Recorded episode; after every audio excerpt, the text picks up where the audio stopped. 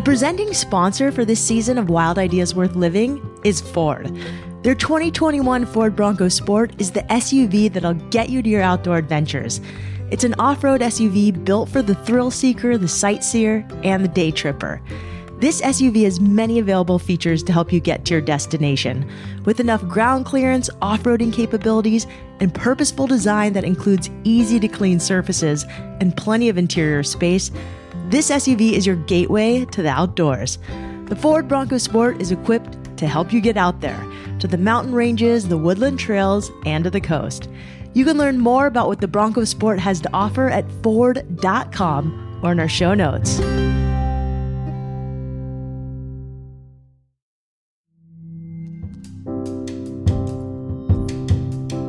When I don't feel like putting on my run shoes or going to the pool, I would tell myself, well, this is what I have to do if I want to get my pro card. Like, this is just necessary. There aren't any shortcuts. There's no magic pill. Like, you literally have to put in the time and the hard work. And like we said, the consistency. It's not just a week after week thing or just month after month. It's years of grinding.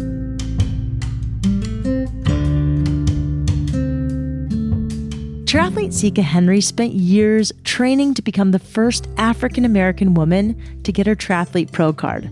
A few months ago, in May of 2021, Sika achieved her goal, but it wasn't an easy road to get there. 2 years ago, Sika was in a gnarly bike accident during a race. No one knew if she would come back to triathlon. But with her sights set on going pro, Sika got back in the saddle and turned her wild idea into a reality. I'm Shelby Stanger, and this is Wild Ideas Worth Living. Sika's a two-time marathon winner. She's been featured in USA Triathlon magazine and the Washington Post. She's also written for Bicycling magazine and Triathlete magazine. And in addition to racing frequently herself, Sika also has a full-time job as a customer analyst. Between work and training, her days are packed. But with dedication and drive, Sika was finally able to get her pro card earlier this year. For those who are unfamiliar, there are several ways triathletes can attempt to get this qualification and officially be considered professional athletes. In the world of triathlon, getting your pro card is a really big deal.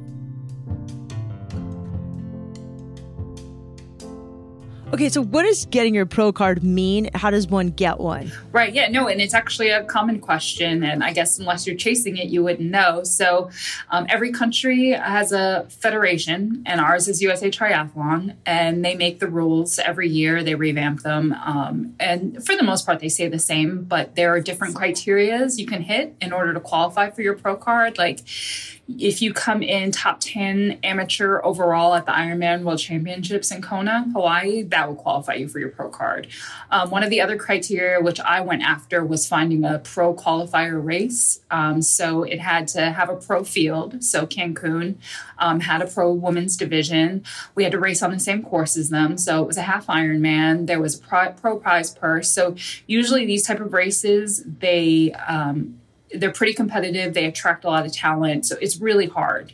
So with triathlon, there's different distances and you can qualify for your pro card with different ones. Can you just break it down for us? Yeah, it's whatever. For me, I tend to do better over the longer distances when I can get into a groove. So that's why I favor the half Ironman distance. So for folks who aren't familiar with them, the sprint is the shortest. It's a 750 meter swim, a 20K bike, so about 12-mile bike, and then a 5K run.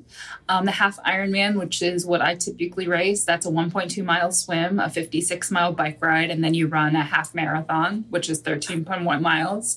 And then the epic, the beast of them all is the full Ironman, which is insane, and I will never do another one. It's 2.4-mile swim, 112-mile bike ride, and then you have to run a marathon. How did you get into triathlon? By chance, I guess. I grew up swimming. I swam all 4 years of high school. And then my senior year of high school, I was playing around in gym class and the track and field coach saw me playing basketball. He's like, wow, you can jump really high. You should come out for the outdoor track team. So I'm like, hey, why not? Why not give it a try and, do something new? And I tried high jump and I just fell in love with it. I ended up doing really well. I went to NCAAs and became an All-American. And then after college, I started working in Midtown Manhattan. I had absolutely no life whatsoever. And I got lazy and out of shape. And thinking back on this, I didn't like running that much in college. Like I didn't even want to run a mile to warm up for the high jump. So it's funny that I had always had on my bucket list to do a marathon. I think because growing up, I had always saw it on TV and I also saw it in person. I would go watch the New York City Marathon, and being in college in Boston, I would see the Boston Marathon every year, watch that with my roommates. So I was like, oh, you know what? I need to get back into shape. I'll try a marathon. So I signed up for one. I did not prepare properly at all. The first half was okay. And then I just bombed, like hardcore, puking, walking by mile 17, 20. I found a spectator on the side of the road. I asked if I could use her cell phone. I called my best friend. I wanted her to come pick me up. She didn't answer. So I had to finish the marathon, and it was just a hot mess. But through all that, somehow I ended up breaking 4 hours. So it's like, okay, if I can break 4 hours with all that vomiting and stuff, then if I properly train for this, I could eventually, get a decent time. But fast forward a couple of years later, relocated from New York City to where I live now, out near Virginia Beach, Virginia. And I saw that I live near the beach and there was a local sprint triathlon, and that was something else I always wanted to try. So I signed up for it. I only had 2 weeks to prepare. I bought a mountain bike, I bought a Speedo, I bought goggles. And yeah, in 2 weeks, I did my first sprint triathlon. It's interesting because I know a lot of triathletes. I live in San Diego, which is like the mecca of triathlon. And the people who tend to be attracted to triathlon today, they tend to be really driven, really type A, total badasses at work and athletically. It just takes a certain kind of person to be a triathlete. I did a little research on you. I mean, you're an analyst at one of the top plumbing distribution companies in the world. You've got like 30,000 employees. You have this baller job. Have you always been driven? I think so. I was having a conversation with my mom about this not too long ago. I didn't realize how much I have always been. I think also being a student athlete, I think that helped prepare me for juggling the demands of a corporate career and also trying to get to the pro level. So, when you're in college, you have to maintain a certain GPA and go to your classes and, do well, make sure you graduate on time. And then on top of it, you're racing and traveling every weekend. You're practicing, twice a day, lifting. So it's not too much different, I would say, than college. So it's not totally out of the box for me. But yeah, I would say that I've always just been, as you described, like type A, very structured, organized. I've never liked idle time. Even now before race, like the week or two before, you start tapering and then all of a sudden I have all this free time. And for a day, it's nice. And then a few days into the taper, I'm like, oh my gosh, what do I do with myself? I have way too much time on my hands. So have you always been attracted to sports that also require a lot of effort and discipline and perseverance? No, I don't think so. Like I said, I didn't even like running in college. I didn't like sweating like that. And just, once a week, my coach would try to make me run 3 miles. And I'm like, 3 freaking miles? Like, why do I have to do that? One of my roommates, she was on the cross country team. And every Sunday she had to get up and run like 12 to 14 miles. And I'm still, I shouldn't be saying this. And I would be like hungover in bed. Like, why are you up this early on a Sunday? We're college students and she got to go run all this miles. So, no, I was never attracted to endurance sports, but I've always been attracted to self-improvement. And if I do try something, I always give 100%. And I always look to like, okay, what's the pinnacle of this? So in college, it was getting to NCAAs. And with triathlon, for me with the marathon, it was breaking 3 hours. And, so I chased that and finally did that. And then with triathlon, getting my pro card. So yeah, I always look at everything I do as, okay, what's the top, like what's the peak of this sport?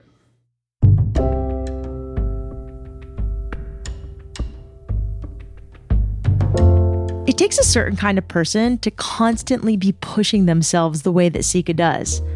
After racing triathlons for a few years, Sika set her sights on getting her pro card in 2019. It's an even more important goal considering that she would be the first African-American woman to do so. But everything came to a screeching halt when Sika was in a terrible bike accident during a half Ironman in Texas.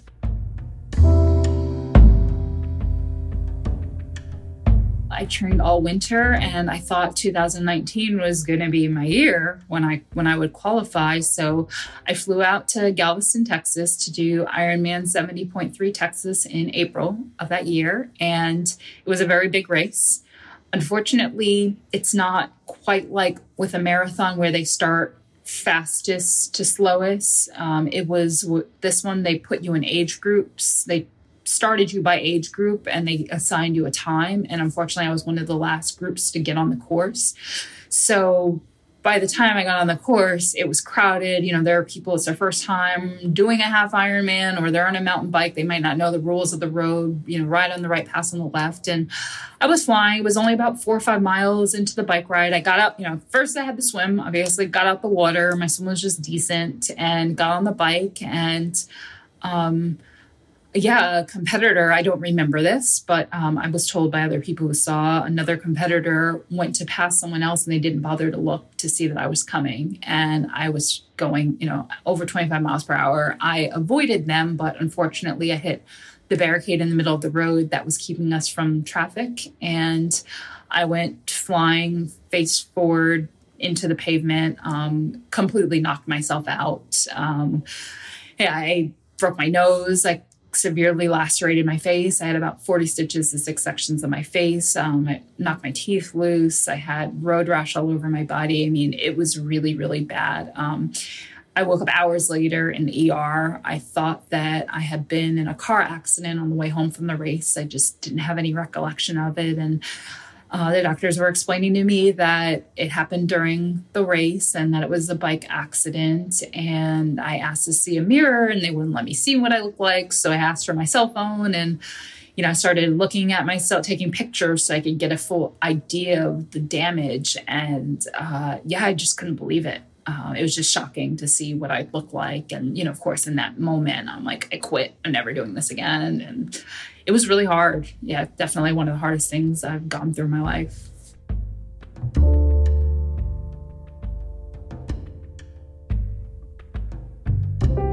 So mentally, how did you get through that? My family.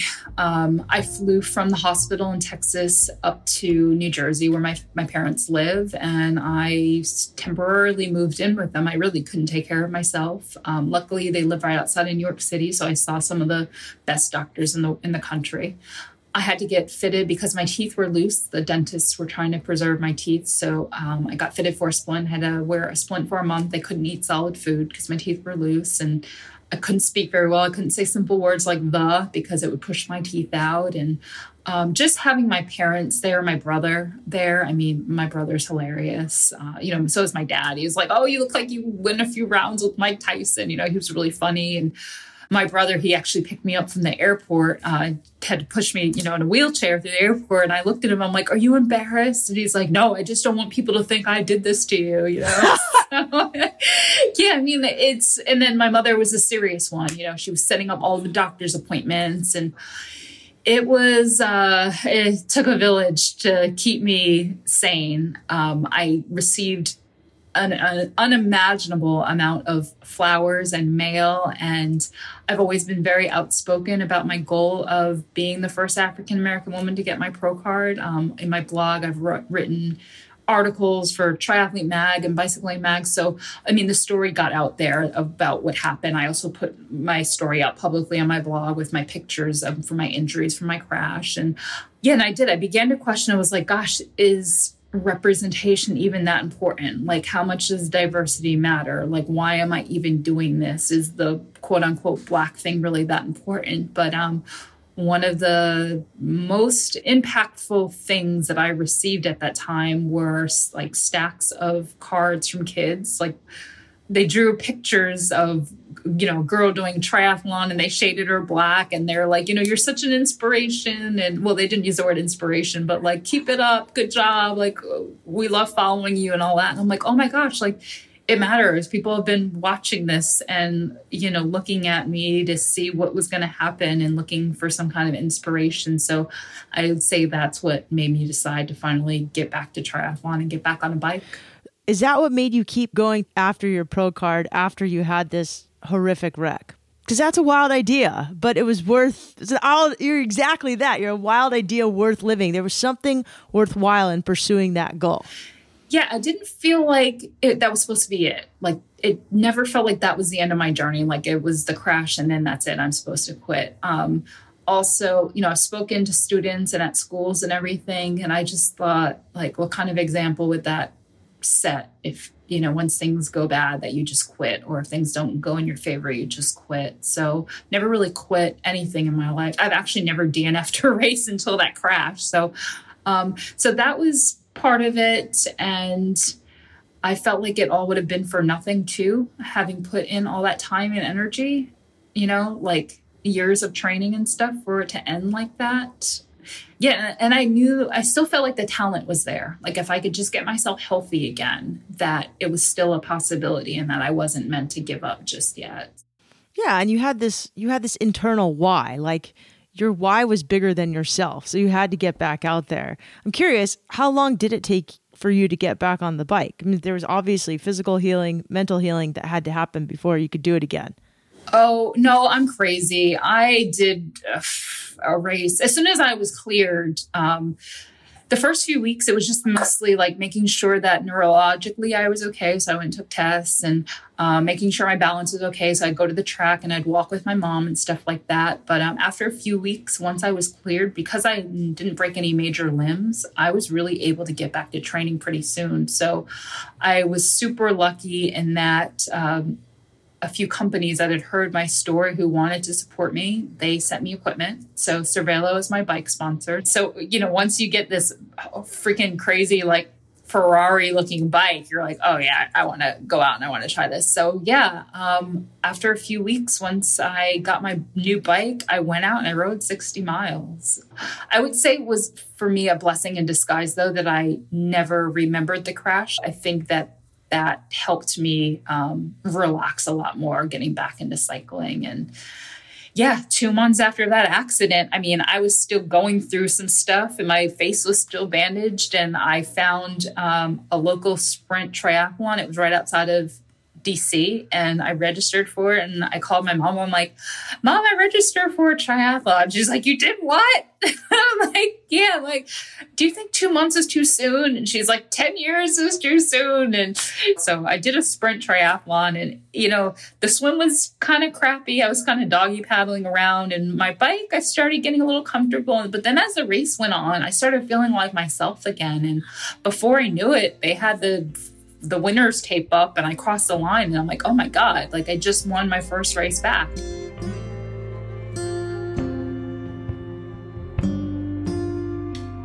I can't believe how quickly Sika got back to racing. If you look at pictures on her blog, you can see the injuries were really serious. She had tons of stitches in her face and she even suffered some intense short-term memory loss. But as Sika mentioned, all of her limbs were unscathed, so she was able to get back to doing what she loves pretty quickly. And of course, Sika won her first race after her accident. That's just the kind of woman Sika Henry is.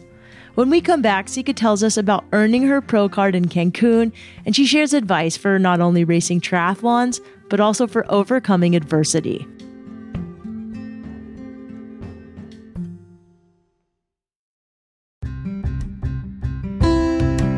This episode is brought to you by Hoka One One, one of the fastest growing footwear brands in history. Conceived in the mountains, Hoka footwear delivers an unprecedented combination of enhanced cushioning and support for a uniquely smooth ride. Every day, Hoka pushes the innovation and design of its footwear and apparel by teaming up with a deep roster of world champions, tastemakers, and everyday athletes. From finish lines to everyday life, Hoka fans love the brand for its bold and unexpected approach and its belief in the power of humanity to create change for a better world. Hoka empowers a world of athletes to fly over the earth. All new from Hoka is the Clifton 8, the next generation of the remarkably cushioned, remarkably lightweight daily trainer that's a favorite of runners, triathletes, and athletes everywhere. See how Hoka improved on an already beloved shoe and made the legendary Clifton ride even smoother.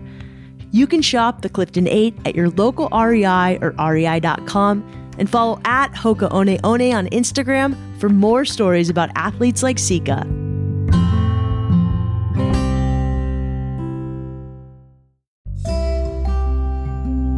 I've had a lot of portable speakers because I travel a lot and music is awesome. And the Sonos Roam is the best one I've owned. They sent me one this week, and not only is the design sleek and minimalistic, but the sound is so crisp and clear. It was easy to set up with my phone, and it automatically switches from Wi-Fi to Bluetooth wherever you go. It even tunes itself to your surroundings, so the sound is always clear and perfectly balanced, like you're in your own recording studio, which is very cool for a podcast nerd like me. Best of all, this thing is durable and waterproof, so it will definitely be coming with me to the beach this summer. You can discover sound made easy at Sonos, Sonos.com.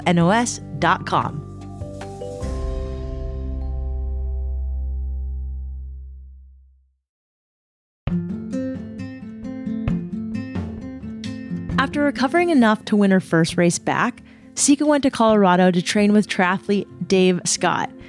Dave, for those who don't know, is a six-time Ironman winner and an absolute legend in the sport. With Dave's help and the help of her own coach, Jonathan Karen, Sika was physically ready when it came time for her half Ironman in Mexico. So congratulations. You recently got your pro card, first African-American woman to get your pro card in Cancun just a couple weeks ago this May. It's crazy that this is 2021 and you're the first African-American woman to get her pro card. Crazy and sad in a way, right? Yeah. Why do you think that is?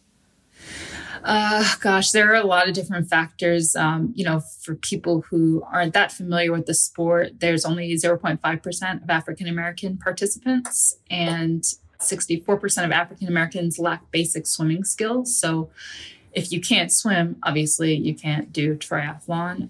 It's not a mainstream sport, so it's not, you don't turn on the TV and see it like you would see basketball and football. And so I think the lack of awareness also amongst people who aren't that familiar with the sport. And if they do see it, they see it as like Kona, on NBC, the Ironman World Championships. And there are other avenues in triathlon that you can get into, like a duathlon that doesn't involve a swim and stuff. So it's, the lack of exposure, like popularity to it.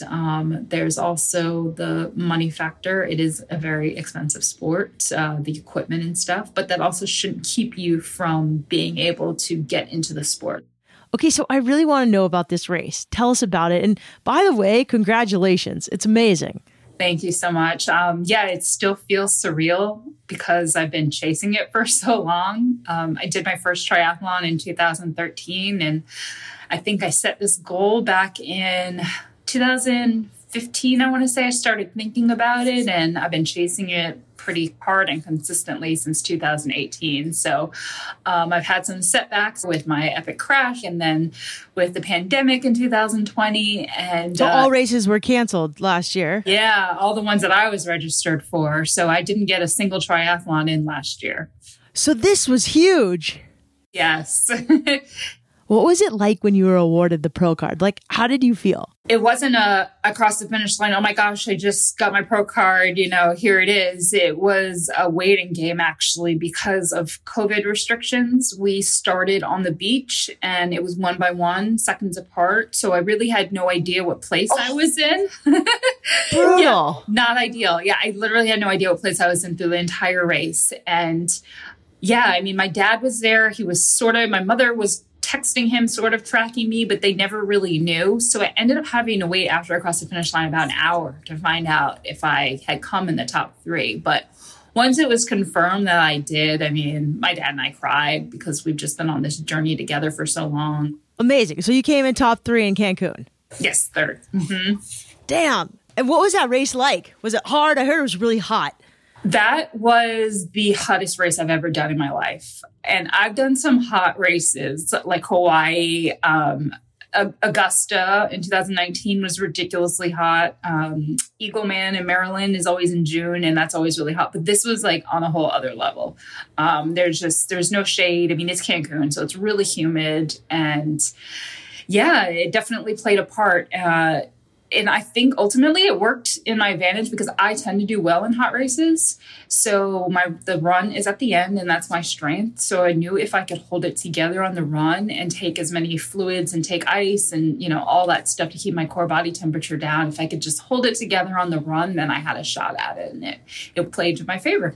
Amazing. Wait, I'm a total geek when it comes to like training and nutrition and like tactics, and I hate running in the heat. So like, what do you do to stay cool? You said you took ice. Like, what else you do? Yeah. So on the bike, I always keep 2 bottles on my bike.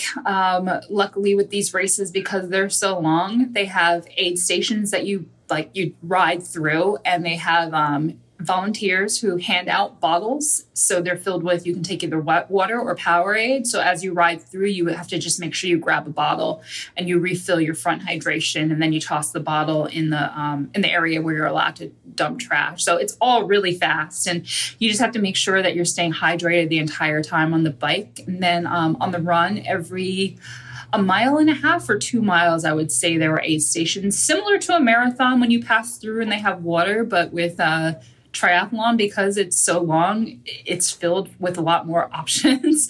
Like they had ice buckets, they had sponges, they also had Powerade, and then if you're really desperate, they have Coca-Cola.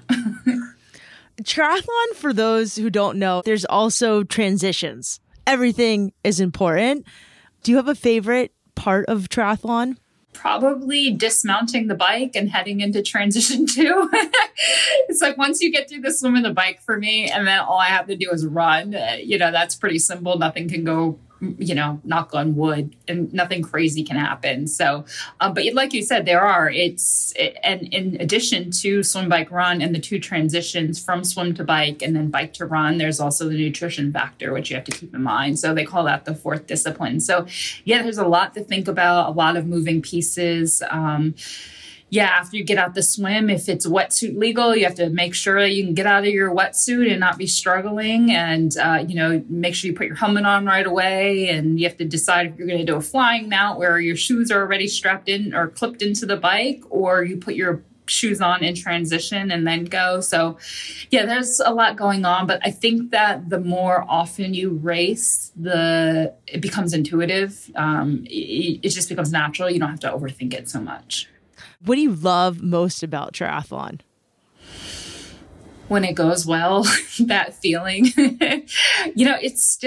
it's a hard sport. I've tried just about everything, every sport you can think of. And for me, I've done marathons, I've done ultras. Like, it's just so hard to stay consistently strong day after day, month after month, year after year, because that's what it takes. You're training twice a day, pretty much every day, if you want to get to this level. Even people who aren't trying to be super competitive, if you just want to finish an Ironman, like it involves a lot of training. So I would say the most rewarding part is when you do cross the finish line. You know, at that moment, okay, all that work wasn't for nothing.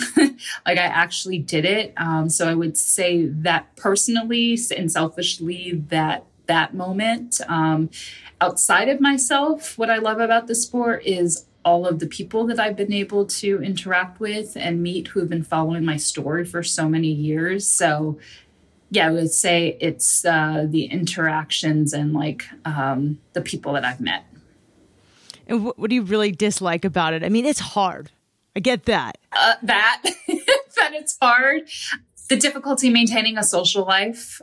When your coworkers want to go out after work for happy hour and you can't because you got to go to the pool, or people want to have, for me, I train on my lunch break and, my coworkers are like, let's go out to, Olive Garden. I'm like, I got to go out for a run. So like those little things, having to get up really early in the morning on the weekends, especially in the summer to beat the heat, you have to go ride 4 hours. So, I have to get up 5 or 6 in the morning, go ride all that time out there. And so, yeah, just how time consuming it is. In her mission to get more Black athletes involved in triathlons, Sika takes her bike to schools and she talks to kids about racing, about her accident, and about working hard to make a comeback. She's learned a lot about herself through her journey, and it's important to her to share those lessons and inspire the next generation. A lot of people probably want to do triathlon because of you. What advice do you give people wanting to get into triathlon? Well, if you don't know how to swim, definitely take swim lessons. I think that's the first thing. You don't realize how many things you miss out on when you're not a swimmer, like snorkeling, going on vacation, feeling comfortable at the beach. So I think that's just important in general, is to learn how to swim and, be comfortable in the water. And in terms of getting started with triathlon, not everything is insane like this. There are fun, like sprints. There's ones where you can swim in the pool and you can actually walk the laps if you need to. And then, just do a short bike ride and then a 5K run. There are relay options where you just want to do the bike leg and get a feel for it, pull two of your friends along and, have one of them do the swim and one do the run. There's duathlon. That's an option too, which is run, bike, run. So you can just totally avoid the swim in general. But yeah, there are a lot of options out there. The sport isn't just Ironman and long craziness. Like there are just, fun, short, doable options. So look online. Like how I started, so many people got their start doing a local sprint. What did you learn about yourself just as a professional athlete? As someone who's gone from amateur to professional, come back from an injury, what are things that you've learned and how have you changed? I learned that I'm a tough cookie. No, I think in general, people don't realize how strong they are until they're put in a certain situation. I think if somebody told me about my crash ahead of time, I'm like, oh my God, there's no way mentally that I would be able to get through something like that. But then you are put in that situation. You always think that'll never happen to me. And then for me, it did happen to me and it was really bad. But yeah, I learned that I'm really mentally and physically strong. I think the mental hurdle is the hardest part, but I think it's really important to be open and honest and talk to people about it when you're feeling down. However I looked on social media, if I was smiling or whatnot, I definitely was very open with my story, my blog, and the struggles that I went through. Even after that win, It's not like it was just all of a sudden a happy ending. I recovered from my crash and I won. Even after that win, I tried to get right back into training and my body wasn't having it. Like I came back way too soon and my body began to rebel. Like if you're not going to stop, your body will shut down on its own. So yeah, a lot of ups and downs and struggles and stuff. But I learned that I'm resilient.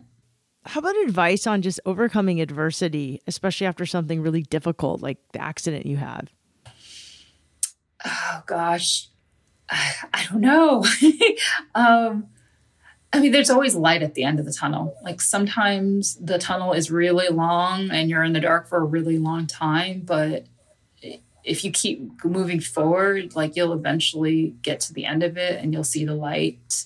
And it builds character. As much as I hate my crash, I'm grateful for the things that I learned from it and who I've become because of it. And even now, I'll go on Instagram and sometimes, when a girl recently had a horrific bike crash, she sent me her photos. We don't know each other, but she was like, how did you come back from this? Her face was really messed up. And I'm like, I have been there and it will take a while and it's really hard. I remember one of the doctors saying it's probably going to take 1.5 to 2 years before you're completely healed. And at the time I'm like, oh my God, I can't live like this for 2 years. Are you kidding me? But time flies. And they're right. And it's 2 years later. And here I am now, past it and got my pro card. So just keep moving forward. And what I said earlier about just finding people that you can confide in and be open with. And, if you're feeling down, it's okay to have those moments. Sika bounced back from horrific accidents with patience, with tenacity, and with skill. No matter what obstacle she encountered, Sika's determination kept her moving forward. Earning her pro card wasn't just a personal triumph. Sika made history, and she set an example for the next generation of Black triathletes, and she's just getting started. Thank you so much to Sika Henry for coming on the show. Having done a couple of triathlons myself, I'm just blown away by your talent. You are a badass, and I can't wait to see how far you go in the triathlon world. To follow along with Sika's training and competitions, you can go to sikahenry.com and follow along on her Instagram at Sika Henry. That's SikaHenry. Wild Ideas Worth Living is part of the REI Podcast Network. It's hosted by me, Shelby Stanger, written and edited by Annie Fassler, and produced by Chelsea Davis. Our executive producers are Paolo Motola and Joe Crosby, and our presenting sponsor this season is Ford. As always, we appreciate when you follow this show, when you rate it, and when you review it wherever you listen. I read every single one of your reviews, and they mean a ton to me. And remember, some of the best adventures often happen when you follow your wildest ideas.